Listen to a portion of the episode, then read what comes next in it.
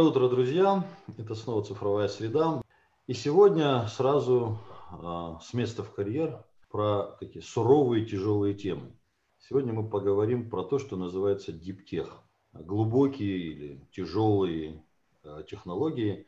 И поговорим мы об этом э, с Викторией Арабиной, которая представляет компанию э, RBS.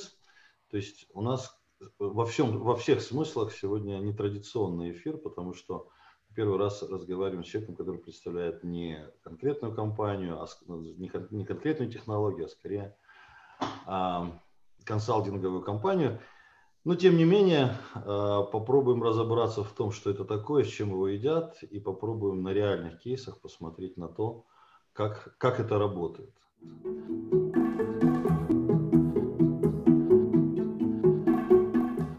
Виктория, давайте начнем, что называется, от печки что все-таки такое диптех, потому что не хочу цитировать Википедию, давайте в первоисточник. Давайте будем разбираться, да. Владимир, спасибо большое в первую очередь. Отмечу, что пригласили меня на эту площадку. Я надеюсь, что нашим зрителям будет интересна эта тема. А, на самом деле я к теме диптеха отношусь, э, наверное, шире, чем а, большинство представителей а, научной сферы, например, научно-технологической сферы. А, есть эм, специалисты глобально, да, на глобальном уровне, которые по-разному понимают этот термин. Кто-то говорит, что это любые проекты, которые а, приносят научно-техническую составляющую в инжиниринговую составляющую. Да.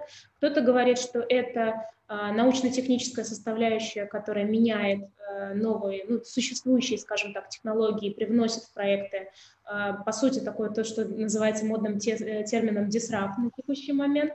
Но я бы просто сказала, что в сегодняшнем мире это на самом деле любые виды технологий, любые виды, виды технологических решений, которые являются высокорискованными, которые являются новаторскими в определенном смысле, то есть их не существовало, либо в минимальном объеме они существовали до момента их внедрения или тестирования, а, скорее всего, они вносят э, такую серьезную научную составляющую, за счет чего могут менять э, условия жизни человека. И здесь, конечно, ну, наиболее сейчас распространенный термин, довольно заезженный, я к нему сложно отношусь, да, но э, сюда можно отнести все сферы, связанные со смежными областями в сфере искусственного интеллекта, да, то, что называется массами, там будем очень аккуратно об этом говорить. А, то есть глубокое обучение. А, например, в, свое время тем же самым диптехом были, была роботизация, тем же самым диптехом были различные виды новых вакцин, да, 3D-печать. То есть, по сути, у нас график строится таким образом. Пока этого нет в массах, а, пока этого нет на рынке, нет в виде устоявшегося вида технологий, это можно назвать диптехом. То есть это э, технология, меняющая окружающую нас реальность.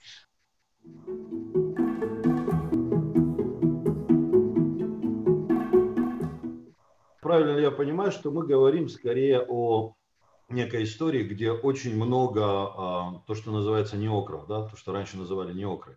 То есть там, где очень много науки и каких-то а, изысканий. Так ли это? В том числе, да, абсолютно верно, и поэтому так важно нам, когда мы раскрываем эту тему, говорить о, э, ну, по сути, человеке как инструменте развития диптеха, да, как э, мозговой активности человека, развития потенциала э, в этой сфере, в сфере диптеха, э, за которым дальше уже идет проектная активность, за которым дальше идет бизнес-активность, ну и какие-то крупные макростратегии государств, надгосударственных рынков, там, транснациональных и так далее. Поэтому да, вы все верно отметили.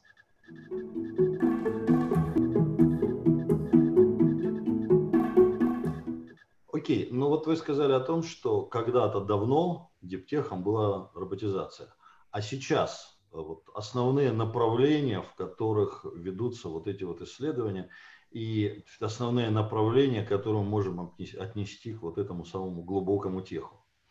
Ну, на самом деле, знаете, здесь э, такой вопрос, э, есть ответ на поверхности, да, это то, о чем я уже сказала, это все, что связано с изучением сферы Э, сквозных технологий, такой тоже термин у нас есть в индустрии, в четвертой, да, когда мы углубляем наш искусственный интеллект, мы уже делаем его человекоподобным, он уже, э, по крайней мере, мы стремимся к этому, конечно, мы еще довольно далеки от этого, но тем не менее мы хотя бы идем в этом направлении, да.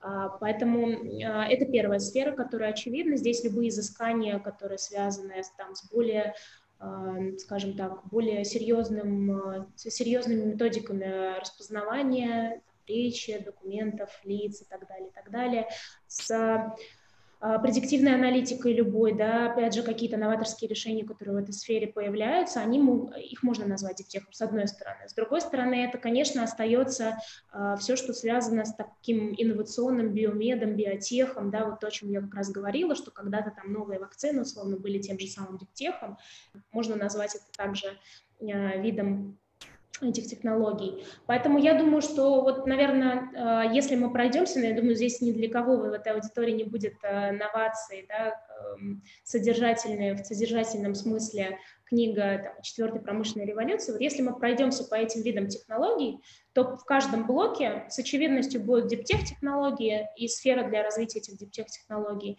Дальше там хай-тех, и дальше уже, это, скажем так, имплементация более широкого масштаба. Вот задача отрасли, э, задача, в общем-то, представителей отрасли, каких-то медиаторов, типа вот меня как раз, да, это как раз привести к тому, чтобы дать ресурсы вот тем самым для вот развития этих неокров, как вы сказали, да, или вот этих диптех э, элементов, привнесение их уже и, э, скажем так, стимулирование их перехода в развитие в стадию хай-тека. Поэтому мы, собственно, над этим и работаем.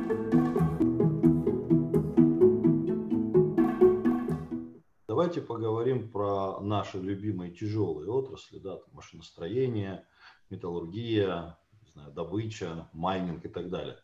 Вот э, о чем мы можем говорить здесь? Э, как бы в советские, в советские времена, в постсоветские времена, да, было жесткое разделение на научно-исследовательский институт, потом его какая-то опытная модель и потом применение уже в, что называется, в гражданской жизни. В данном случае, я так понимаю, что эта схема немножко ломается. Два вопроса. Первый, э, насколько э, годятся в этом смысле структуры и опыты наших научных учреждений, которые все еще есть и, в общем, даже неплохо себя чувствуют. И как устроена сегодня вот та структура, которая раньше была не а, там, опытная, опытная модель, завод. Как сейчас это работает? Но здесь есть на самом деле несколько аспектов в вашем вопросе, да, актуальных, которые я считаю нужно обсудить. Первое это действительно э, вот те самые цепочки, линейные, нелинейные, э, которые, там, допустим, в советское время, да, они были прямые, там, да, в плавном, в рамках плановой экономики, скажем так, действовали, да.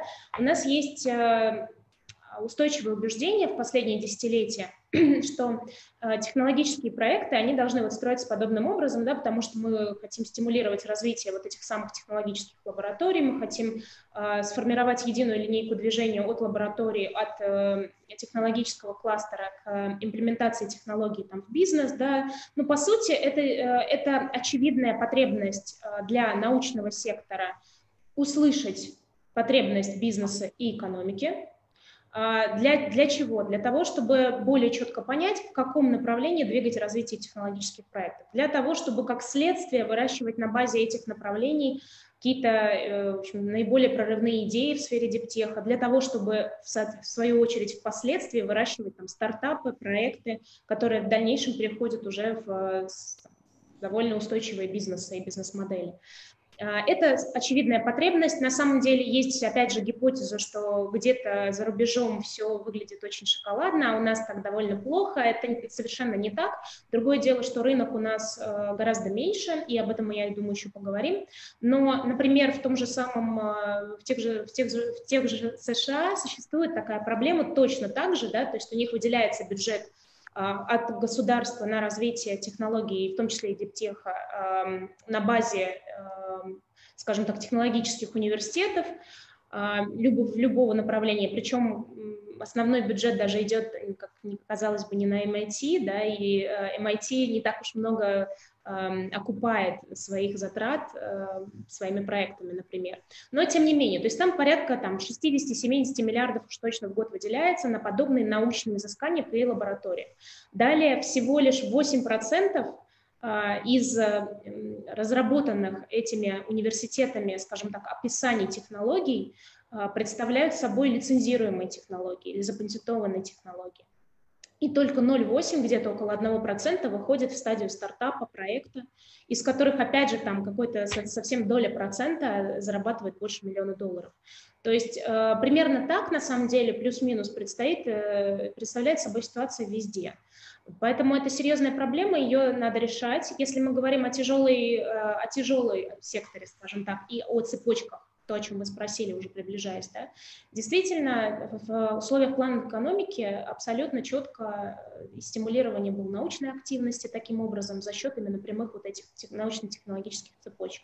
Сейчас, конечно, а, я, например, по рынку не вижу актуальности в прямых именно научно-технологических цепочках. А вот в, скажем так, нелинейных, да, когда у нас э, отрасль, э, отрасль рынка, она консолидированно выносит запрос на развитие тех или иных технологий. А, но выносит запрос именно на технологические кластеры, на эти самые лаборатории, которые диптехом должны заниматься. Что вы имеете в виду? Отрасль выносит запрос. Есть ли какие-то примеры, когда отрасль приходила и говорила, ребят, сделайте нам нечто? Во-первых, ну, какая отрасль, во-вторых, кому приходила? А, знаете, как э, вот относительно российского рынка, наверное, не приведу такого примера, к моему большому сожалению, поэтому я каждый раз выношу этот вопрос на обсуждение. А, для российского рынка как могла бы условно выглядеть модель? А, то есть приходит, у нас, у нас действительно есть в рамках на, там, технологических кластеров, например, например, кафедры, которые курируются той или иной Э, корпорации или да, там, э, органам, институтом развития. Что же там кафедры? Там целые вузы есть, которые курируются, поня- понятные вузы, которые курируются понятными корпорациями. Тут... Да, абсолютно точно. Ну, на самом деле это хотя бы что-то, это уже хорошо, да, потому что вот мне в этом смысле очень импонирует, там, 3, 3 э, или 4 года назад, когда углубилась в рынок технологий, да, Естественно, первым, первой гипотезой было вообще понять, как физтех устроен. А, потому что большинство наших таких коммерческих проектов, а, международных проектов выходит оттуда. Мне было интересно посмотреть на то, как ребята вырастают в эти самые проекты, как они масштабируются, где они деньги получают, на каком этапе они их получают, ну и так далее и тому подобное. И я поняла, что здесь а, такая классическая модель, в принципе, которая существует уже давно, там, в Силиконовой долине, она существует сейчас на китайском рынке, она имплементируется, но в довольно специфическом формате. То есть есть э, условный там борт э, скажем так, выпускников вуза, да, которые отсматривают развивают э, различного уровня, э, уровня, опять же, инфраструктурные проекты в том или ином формате с вузом, да, и у ребят, которые из физтеха выпускаются, да, может быть, не на первом шаге, но уж точно косвенно есть возможность выйти на этих людей, представить им свою идею, и в случае, если эта идея там твердая, правильная, получить на нее деньги и дальше, дальше уже выйти в люди, условно. А, вот э, подобного формата, скажем так, э, проекты, они плюс-минус есть. Может быть, единичные случаи, но есть. А, другое дело, что вот, опять же, возвращаясь к вашему вопросу, конкретный пример. То есть, условно говоря, если мы говорим, например, о тяжелой гипотезе, сейчас выдвигаю, например, о тяжелой промышленности, как это может выглядеть? А, там, например, да, у нас есть э, такой замечательный вуз, как ВИСИС, ни для кого не секрет, что он очень хорошо окупает себя, он берет коммерческие проекты, он различные образовательные программы э, реализует. Да, и... Про, МИСИС, про МИСИС мы много что знаем, да, это наш, наша очень дружественная структура. Вот. Буквально предыдущий эфир как раз был с одним из представителей э, этого замечательного вуза, который нам э, много чего рассказывал про роботизацию в майнинге. Было довольно интересно. Так что про МИСИС мы более или менее понимаем. Итак, берем МИСИС и... Условно, да, и мы берем, например, э, газодобывающую отрасль, ну, опять же, там, условно, или там нефтедобывающую э, отрасль. Консолидированный набор компаний, которые представляют определенный вид отрасли, они уже, ну, давайте как бы честно, да, уже точно минимум три года или четыре, кто-то и пять, они либо говорят, либо на, на той или иной стадии успеха, зачастую больше проблем, чем успеха, да, но пытаются реализовывать стратегии цифровой трансформации. называемый. Так. Для, чего, для чего, например, в каком-нибудь мохнатом 2015 году, 2013 году они брали на аутсорс якобы. У них тогда была стратегия информатизации больше, да, не цифровой трансформации, когда брали на аутсорс там IT большие компании, опять же, консалтинговые компании, э, всех этих людей из аутсорса сажали перед собой и говорили, вот нам бы какие-нибудь технологии внедрить модные, вот все тут идут в индустрию новую, значит, мы там тоже хотим, давайте подумаем, как. Это была такая первая модель. Потом все подумали, давайте нет, все-таки мы э, Сейчас э, в, эпоху четвертой индустрии, кто первый халат надел, тот и доктор, как я люблю говорить, да? Поэтому, в принципе, скорость, она э, представляет собой новый эквивалент денежного средства больше, для, в том числе для тяжелой промышленности, в том числе. И это я в этом убеждена абсолютно. Поэтому э, стратегия поменялась, теперь берут команды in-house стараются, каждая из корпораций старается нахантить себе как можно большее количество а, айтишников, дата-сайентистов и всех прочих специалистов, а, значит, которые успешным образом могут чего-то там имплементировать или хотя бы потестировать гипотезы. А, вот, собственно... Да, да, насчет, насчет, насчет найма специалистов корпорациями известный факт по поводу одного не очень э, большого э, банка, который скупил всех специалистов по э, значит, финтеху в стране. Вопрос в свое время выносился даже на обсуждение к председателю ЦБ, которая развела руками и сказала, ребят, ну что я могу сделать? Насчет скупки кадров мы тоже немножко слышали.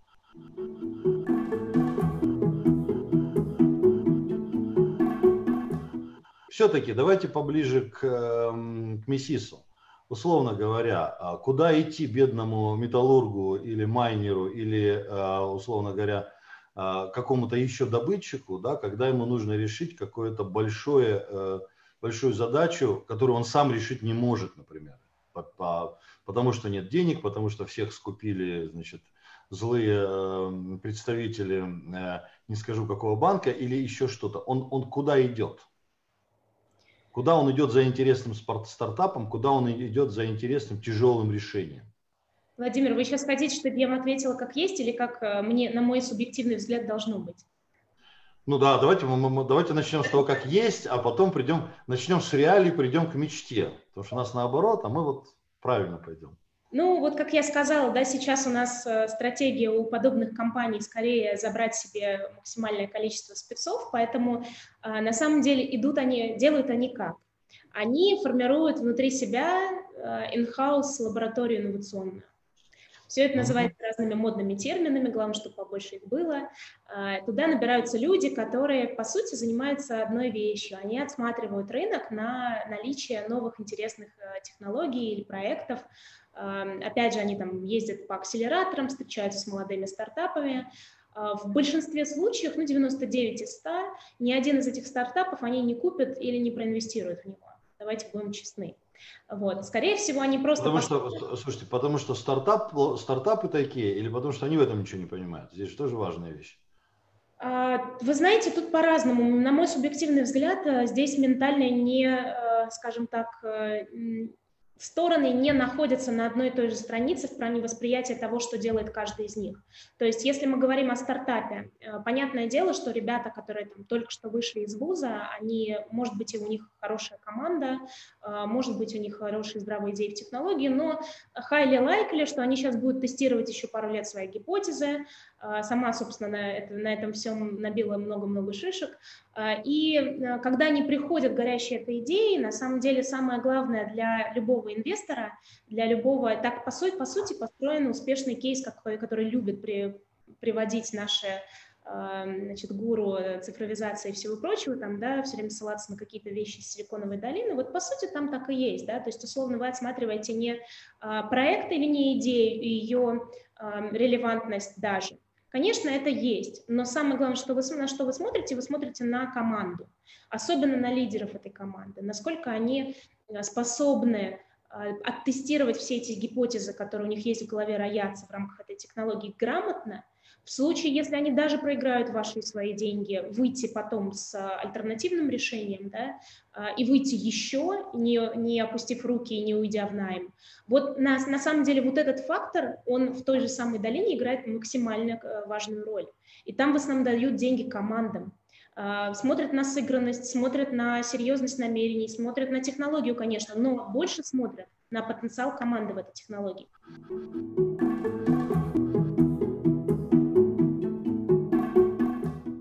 Ну с долиной понятно, там все-таки другая среда и вообще, и вообще, да, а у нас-то, ну хорошо, нанял, нанял я себе пять человек, пошли они по рынку, ничего они мне не принесли, Дальше у меня начинаются вопросы. Друзья, и что мы будем с вами дальше делать?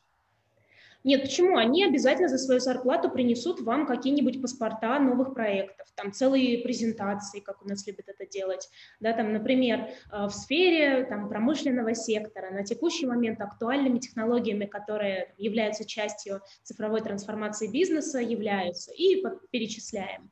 А, относительно... Нет, ну это понятно. Как, как, как пишут отчеты, отчеты консалтинговой компании, мы знаем. Да. В какой-то момент жизни даже расскажу про это анекдот. Все-таки, тем не менее, правильно ли я понимаю, что вы говорите о том, что сейчас отраслевикам идти некуда? Ну, по идее, они пытаются каким-либо образом э, зайти в те же самые, как я говорю, технологические кластеры, но это происходит довольно разрозненно. Это э, несистемная их активность, которая э, за счет своей несистемности не дает результатов. Соответственно, если они не видят результатов, то это замкнутый круг. Результатов не видят ни стартап, ни заказчик, они уходят несолоно хлебавши все, понимают, что, в принципе, рынок не готов по их гипотезе, и, собственно, идут, опять же, нанимать новых специалистов за большие деньги, которые им рисуют те же самые презентации.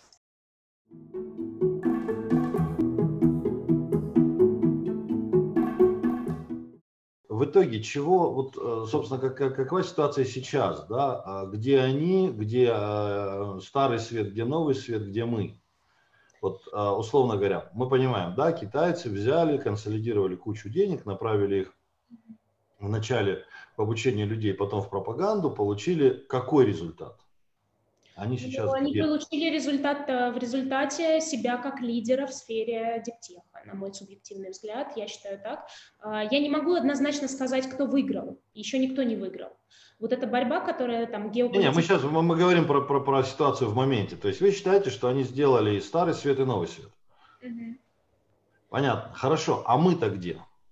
А, у нас есть сильные стороны которые, как, наследниками которых мы являемся, по сути, да, как э, наследники Советского Союза. То есть это, это клише, которое всем нам очевидно и понятно. Это сильная физмат-школа, это система работы с талантами, это, э, ну, в том числе, вот, поскольку все-таки там я в данном случае представляю в том числе какую-то женскую повестку, то э, это, кстати, немаловажно имеет значение, да, женщины-инженеры, женщины-программисты как культура, это на самом деле все, все эти плюсы, они есть. У нас есть хорошие, сильные, как я говорю все время, кластеры, да, которые имеют определенную историю подготовки этих кадров, на базе которых можно строить, а, строить дальнейший фундамент создания. Но при этом а, мы, конечно, довольно серьезно отстаем догнать лидеров, ну, на мой взгляд, довольно сложно э, даже в ближайшие там, 5-10 лет. Почему?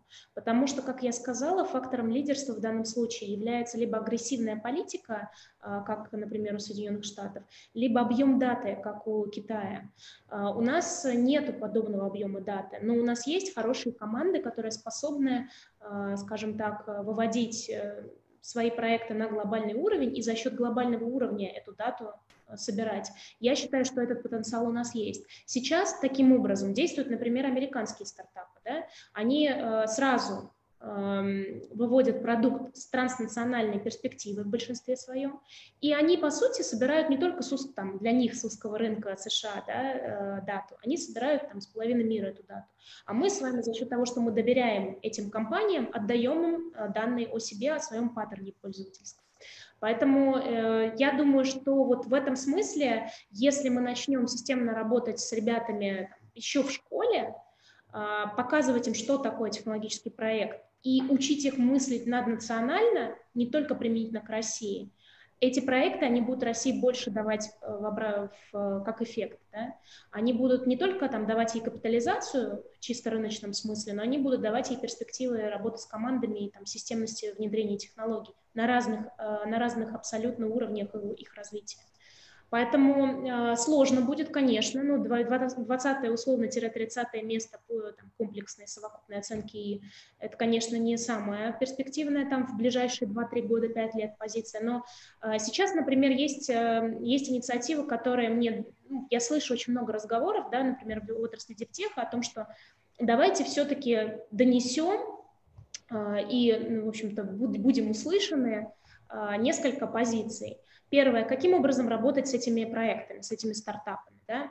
То есть вот э, то, о чем мы с вами в начале разговора говорили, да, например, мы э, финансируем команды, э, в каком размере их финансируем, чем мы их обеспечиваем. А, мы, мы давайте, давайте уточним понятие. Мы в данном случае это кто?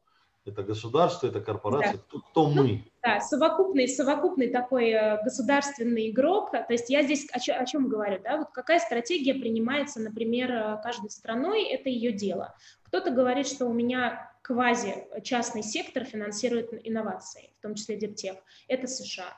Кто-то говорит, нет, ребята, у так, меня... А квази, квази это почему?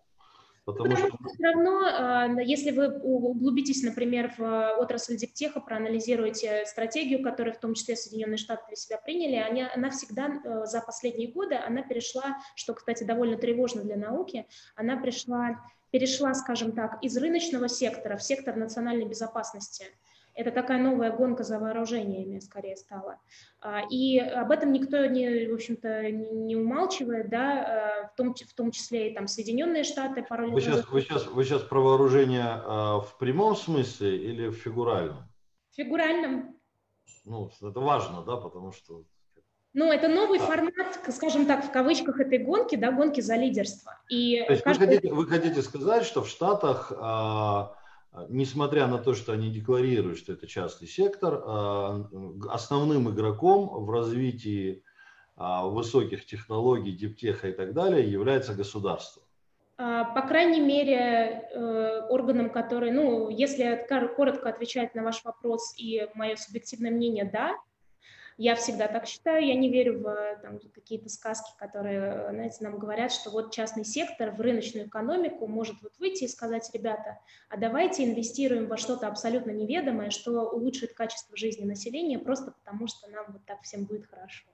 На самом деле, э, конечно, такое имеет место быть э, в медиапространстве, но де-факто, э, скорее всего, это спектр, спектры различные, скажем так, виды направления или отраслей.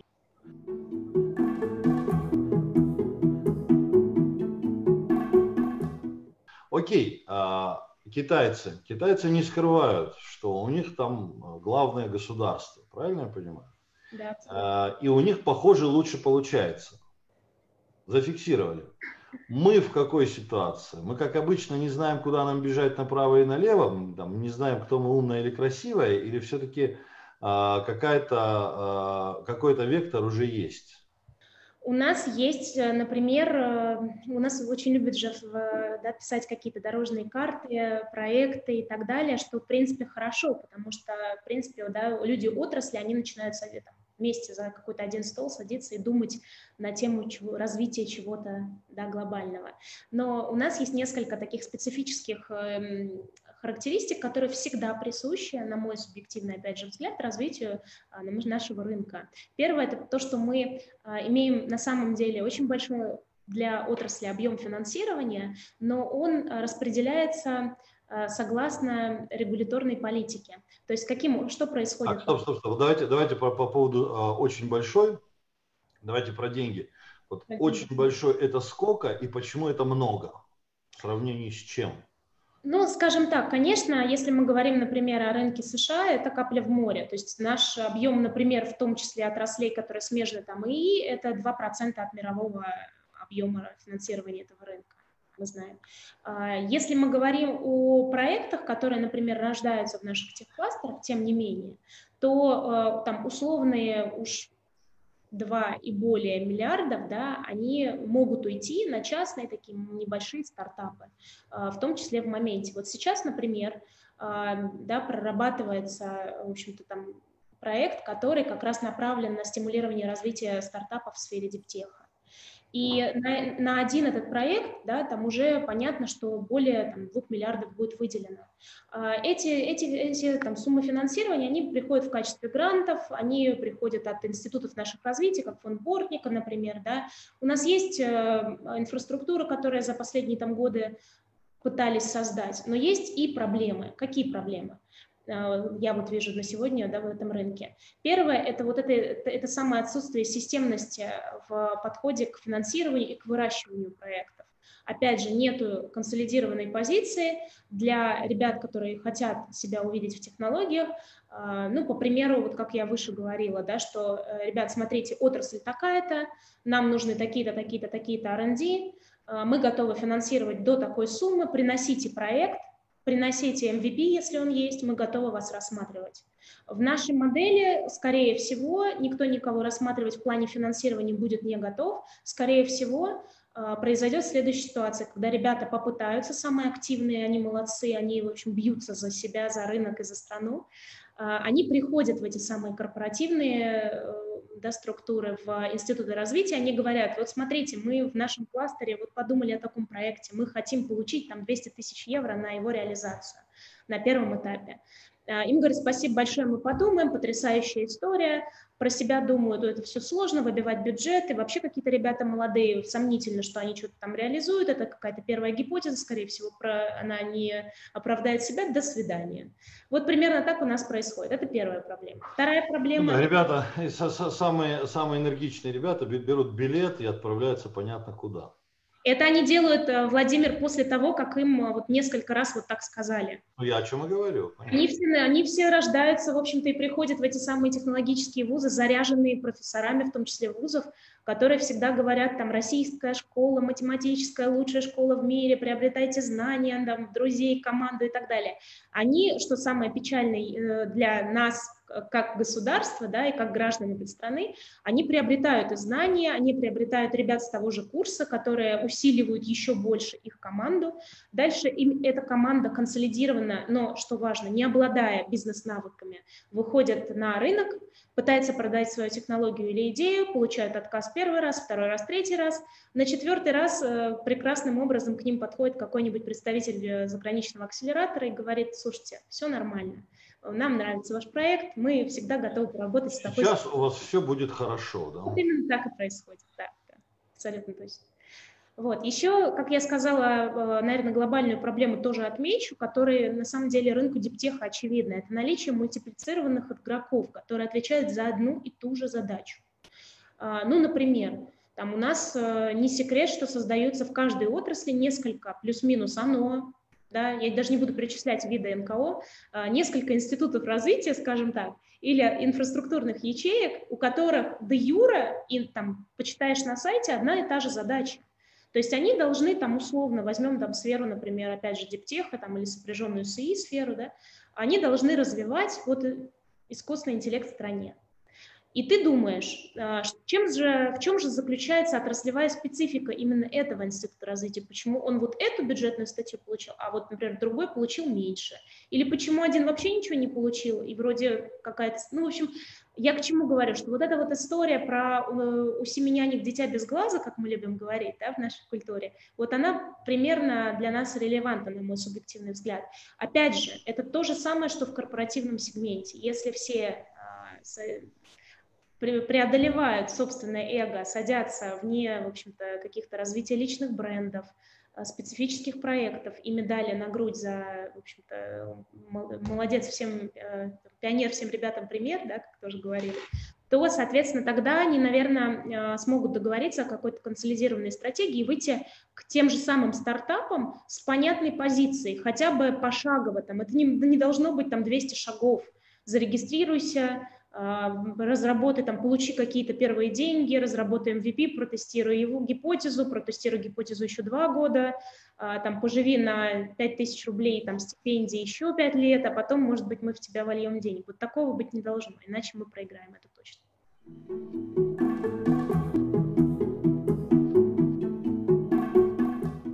Понятно. Да, и вот на этой крайне позитивной но немножко печальной ноте мы начинаем, наверное, потихонечку заканчивать а, нашу, нашу историю.